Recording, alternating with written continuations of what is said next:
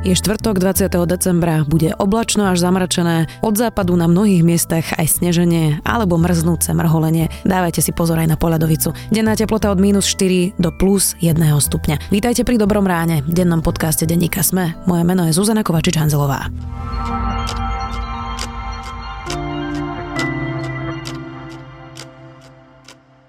A teraz krátky prehľad správ. Marian Kočner posielal z väzenia lístočky. Zaistila ich NAKA. Podľa anonymného e-mailu, ktorý niekto rozoslal novinárom, chcel cez lístočky vybaviť svoje prepustenie z väzby. Boli tam pokyny pre bývalého agenta SIS Petra Tóta. Kandidátom na súdcu ústavného súdu má byť aj zakladateľ bývalej koaličnej strany sieť Radoslav Procházka. Má byť vraj kandidátom Slovenskej advokátskej komory. Parlament bude voliť kandidátov na súdcov ústavného súdu na januárovej schôdzi. Pre svoju prácu zomrelo tento rok najmenej 53 novinárov. Počet mŕtvych žurnalistov zabitých vo svete sa tento rok takmer zdvojnásobil. Po svojej výročnej správe to uviedol Výbor na ochranu novinárov a zahrnul do nej aj vraždu slovenského novinára Jana Kuciaka. Britský denník Financial Times označil za osobnosť roka Georgia Soroša. Noviny ho označili za vedúcu postavu liberálnej demokracie, ktorá je v obklúčení populistov. V minulosti boli takýmito osobnosťami roka napríklad Trump či Merkelová. Čínskym hackerom sa tri roky darilo získavať informácie z diplomatickej komunikácie Európskej únie. Z tisícok diplomatických kábelogramov podľa neho hackeri zistili okrem iného aj to, aké má únia obavy z nepredvídateľného správania Trumpa a aké má problémy pri rokovaní s Ruskom a Čínou, či aký má strach z obnovenia iránskeho jadrového programu. Viac správ nájdete na sme.sk.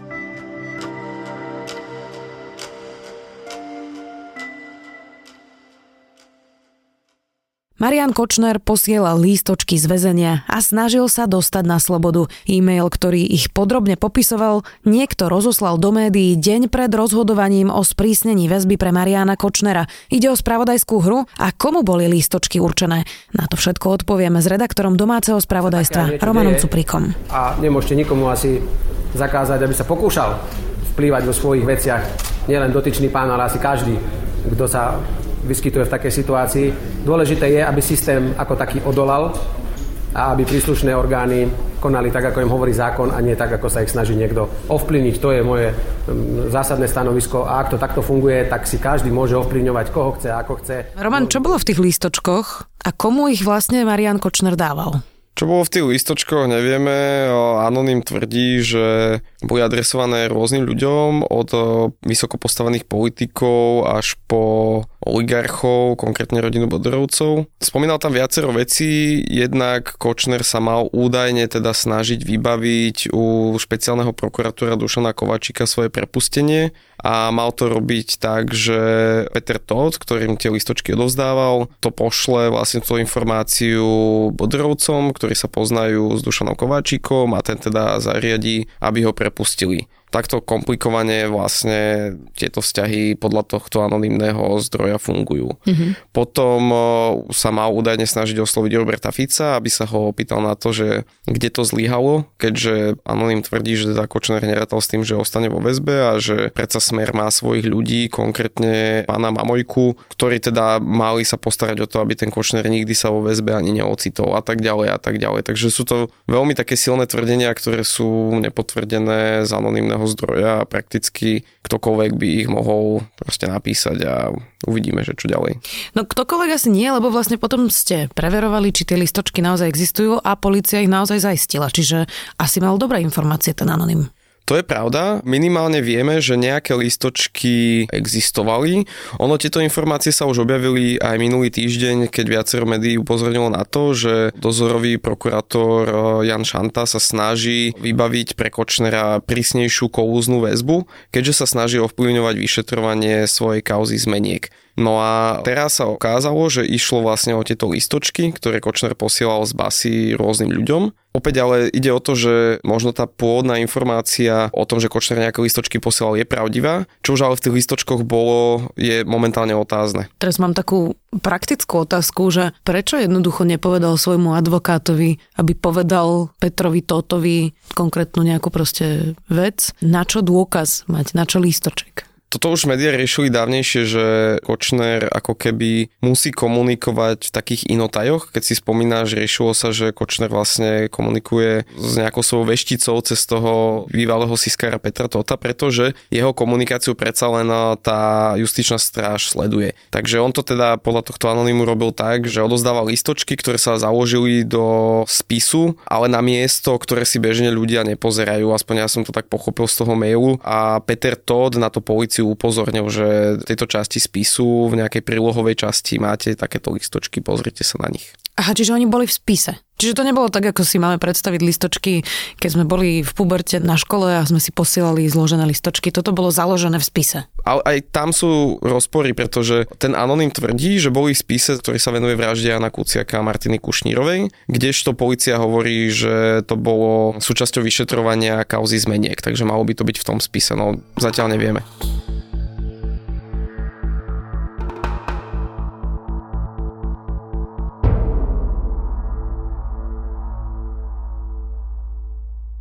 Keď hovoríme o tom Petrovi Tótovi, ten tak objavuje posledné týždne stále pri Marianovi Kočnerovi. Ako on s týmto vlastne súvisí? Ako čo on vystupuje vlastne? Má byť utajený svedok vlastne pri tej vražde Jana Kuciaka Martiny Kušnírovej, ale utajený svedok čoho?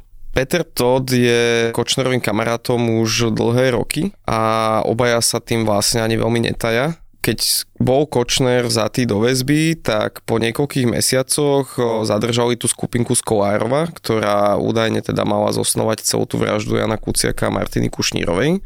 No a začiatkom októbra, potom ako obvinili Alenu Žužovu, že je objednávateľkou vraždy, sa Todd vraj podľa denníka N sám prihlásil na polícii a povedal, že chce v tejto veci vypovedať ako utajený svedok. Pretože on dovtedy veril, že Kočner by nič také nemohol spáchať, ale vedel, že Žužová je Kočnerovou milenkou, čiže už tam mal to jasné spojenie a vtedy vlastne sa ako keby rozhodol s tou policiou spolupracovať. Toto všetko je ale opäť v rovine údajných. Denigen hovorí, že to má potvrdené z policajných zdrojov. Samotný Todd toto popiera.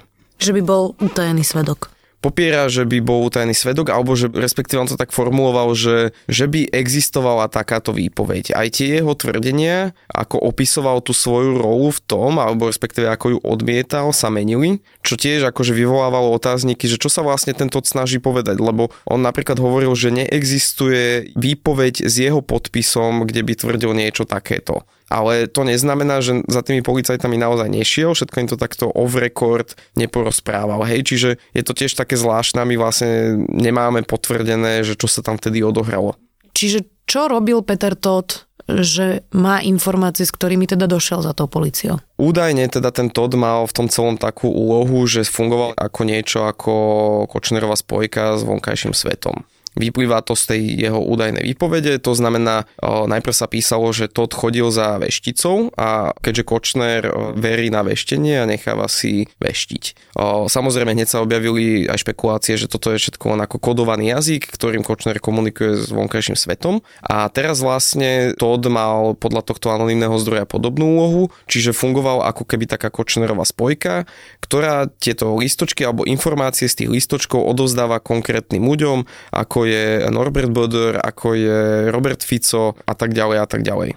No a títo ľudia nevyhnutne vôbec nemusia byť súčasťou nejakej konšpirácie, ako dostať Mariana Kočnera von z väzby. Rozumiem správne, že vlastne Robert Fico ani nemusí tušiť, že niečo také sa dialo. O, nemusí, minimálne to nepotvrdil ani nevyvrátil, on sa k tomu dnes vôbec nevyjadril. Spomína sa tam napríklad Denisa Saková, ministerka vnútra, ktorá teda poprela, že by na ňu niekto vyvíjal nejaký nátlak alebo niečo podobné. Takže časť ľudí to ako keby poprela, časť ľudí, ktorá sa spomína v tom anonymnom e-maili, sa k tomu zatiaľ vôbec nevyjadrila vyjadrila. No, s Bodorovcami je celkovo vôbec ťažko sa spojiť, pretože oni sa vyjadrujú pre médiá vtedy, keď oni chcú, keď ich bežne novinári oslovia, tak ich ignorujú, ale raz za čas dajú nejaké svoje vyhlásenie, tak ja s nápetím čakám, že ako budú komentovať toto. Kto ten mail rozposlal? Podľa teba máš nejaký tip?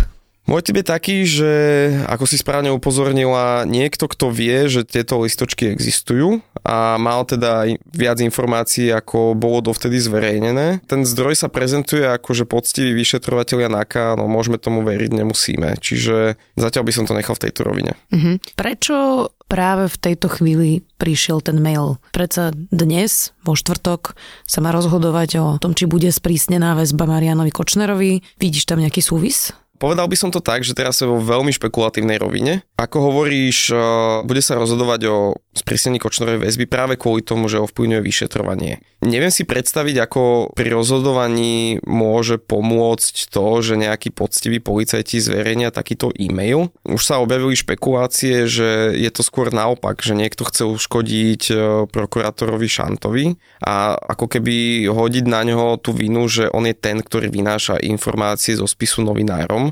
keďže videobloger Martin Daňo zverejnil nahrávku, kde Šanta sa rozpráva s redaktorom Markízy a hovorí, že Kočner poslal nejaké správy kade tade, myslím, že takto to nejak naformuloval. Takže dá sa toto celé obratiť aj proti nemu, že aha, pozrite, našli sme toho človeka, ktorý vynáša informácie zo spisu. Takže nevieme, že aká je za tým motivácia zatiaľ. Čo ten Kočner ešte z tej väzbe vyskrája?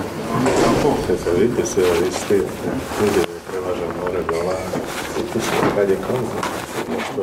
tá nahrávka, ktorú zverejnil Martin Daňom, tá vznikla ako? Kde? Ona vznikla v pondelok na e, súde e, s Mikulášom Varehom. On sa snaží momentálne dostať z väzenia, pretože bol odsudený za DPHčkarské kauzy a tam vlastne tiež v tom prípade pôsobí Šanta, no a bol tam e, redaktor Markízy René Medzihradský, ktorý sa s ním na chodbe rozprával o rôznych veciach a on mu tam položil takú otázku, že čo teda ten Kočner stvára v tej base, lebo sa špekuje kde čo, hej, pravdepodobne sa pýtal presne na tie minulotýžňové informácie o tom, že sa snažilo vplyvniť vyšetrovanie a Šantamu na to odpovedal, že posiela teda informácie kade tade. No, to bolo celé, čo povedal. Off record to hovoril. No hovoril to off record, ale zároveň to nebolo nejako, že by sa niekde schovali alebo niečo. Podľa toho, čo ja viem, tak to bolo normálne na chodbe, kde bolo kopec ľudí, oni si šepkali síce, ale to nebolo nejaké tajné stretnutie niekde v nejakej kutici a on mu tam teraz odozdával prísne tajné informácie. Martinovi Daňovi to príde možno nezvyčajné, pretože on je veľmi nezvyčajný videobloger. Toto sú bežné rozhovory, ktoré novinári vedú aj s ministrami, aj s policajtami, aj s nejakými jednoducho ľuďmi, ktorí súvisia s témami, o ktorých informujú. Ty máš takýchto rozhovorov koľko? Tiež asi veľa, nie? No samozrejme, akože chcel by som sa v tomto asi aj zastať e, pána Šantu, aj pána Medzihradského, lebo ako hovoríš, tieto rozhovory sú bežné. Ono ide o to, že ten novinár vždycky sa aj v takých tých uvoľnenejších, neformálnych rozhovoroch snaží proste získať informácie. A častokrát tie zdroje, ako napríklad pán Šanta, oni nemusia nič konkrétne prezradiť, oni ale môžu nám napríklad potvrdiť naše dohady alebo povedať, že či my ideme správnym smerom bez toho, aby zverejnili niečo citlivé, čo si myslím, že aj e, pán Šanta urobil v tomto prípade, že ako keby nepriamo potvrdil tie dohady, že Kočner sa snaží niečo ovplyvňovať. Bolo už vtedy známe, že Šanta sa snaží vybaviť teda túto prísnejšiu väzbu, takže mne sa nezdá, že by niečo konkrétne citlivé nové zverejnil, tak ako to bolo prezentované. Mhm. Kto je Martin Daňo pre niekoho, kto nesleduje jeho YouTube kariéru napríklad? Čo je zač on a on tam má tuším aj taký moment, že dezinterpretuje niečo, čo tam ani neodznelo, že vraj teda hovorí, že ten prokurátor Šanta hovorí o niekom, že je hajzel o tom sudcovi, ale že on v skutočnosti povedal, že by si to nelajzol. On má takú históriu, že z počiatku aj tá novinárska obec ho vnímala ako keby takého kvalitného občianského novinára, alebo ako to nazvať. On sa na začiatku tváril ako občianský aktivista, kvázi novinár, ktorý upozorňuje na také nekalosti v bežnom živote. On sa vtedy zameriaval na exekútorov, nahrával si ich napríklad ako jednajú s ľuďmi a tak ďalej a pamätám si, že dosť veľká časť novinárskej obce ho za jeho prácu chválila. Jednoducho ho brala ako taký príklad dobrého kvalitného blogera, aktivistu, ktorý upozorňuje na tie všedné veci. Časom boli tie jeho informácie alebo správy čoraz zvláštnejšie. On sa napríklad snažil ešte na začiatku odhaliť, že kto sú v politike politike a tvrdil, že tým sú vydierateľní a to už akože veľa novinárov hovorilo, že takto to je naozaj cez čiaru eticky aj profesionálne. Časom sa toto daňové správanie ešte zhoršovalo. No a v poslednej dobe on už e, hovorí o nejakej krvavej revolúcii, roxoroch, e, hovorí o politikoch ako o Rómoch, používa vulgárne výrazy, že tá, tá je cigánka a podobne. Takisto sa správa veľmi agresívne k tým novinárom, čiže z každej nejakej aj menšieho šťuchanca, ktorý sa bežne stáva na tých úzkých chodbách niekde na úradoch, tak robí konflikt a pomaly už sa chce byť a podobne. No a mňa osobne ako najviac dostalo v posledných týždňoch, aké sú jeho vyjadrenia k Janovi Kuciakovi, o ktorom hovoril, že to je chudák, že to je... Je mi úto, že ak toto počúva rodina Kuciakovcov, ale on napríklad vravel také veci, že Jan Kuciak je pedofil, ktorý si obzerá proste mladé, nezletilé dievčatá a podobne, čiže tie jeho vyjadrenia sú čoraz šialenejšie. Akú by mohol mať motiváciu? On sa v poslednej dobe aj často objavoval pri Marianovi Kočnerovi a keď si niekto pozriete videa, tak ten Daňo bol k tomu Kočnerovi veľmi zhovievavý. Oni viedli aj rozhovory napríklad o kvalite žurnalistiky alebo o nejakých rôznych tých Kočnerových kauzách, kde mu ten Daňo ako z môjho pohľadu vyslovene pritakával, podporoval ho, chválil ho za jeho názory, čo má naozaj veľmi ďaleko od nejakej nestrannej žurnalistiky. Vás nepovažujú za novinára. Áno.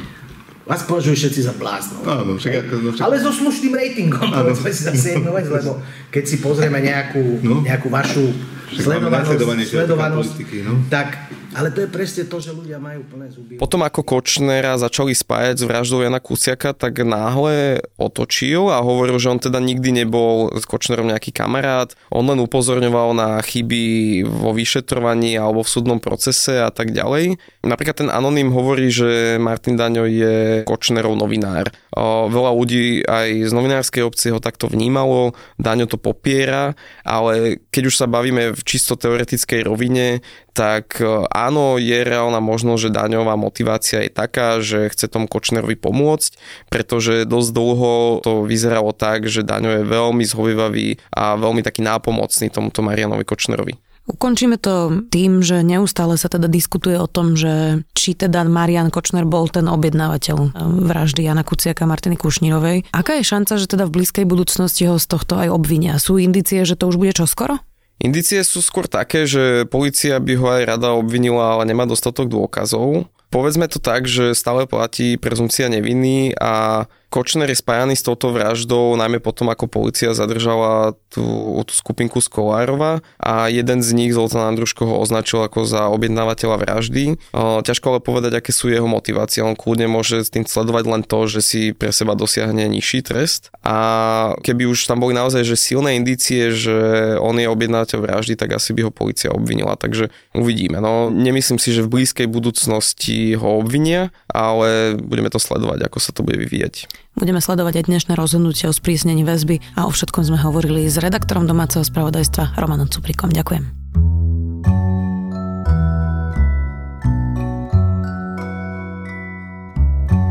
Počúvali ste Dobré ráno, denný podcast denníka Sme so Zuzanou Kovačič-Hanzelovou. Ja už len na záver pripomeniem, že Dobré ráno nájdete každé ráno na titulke Sme.sk, v dennom newsletteri Sme, alebo sa prihláste na bezplatné odoberanie každého dielu vo vašej podcastovej mobilnej aplikácii. Nájdete nás aj na Spotify alebo v domácich hlasových asistentoch Amazonu a Google. A samozrejme všetky epizódy sú aj na adrese sme.sk lomka Dobré ráno. To je na dnes všetko. Želám vám krásny a úspešný deň.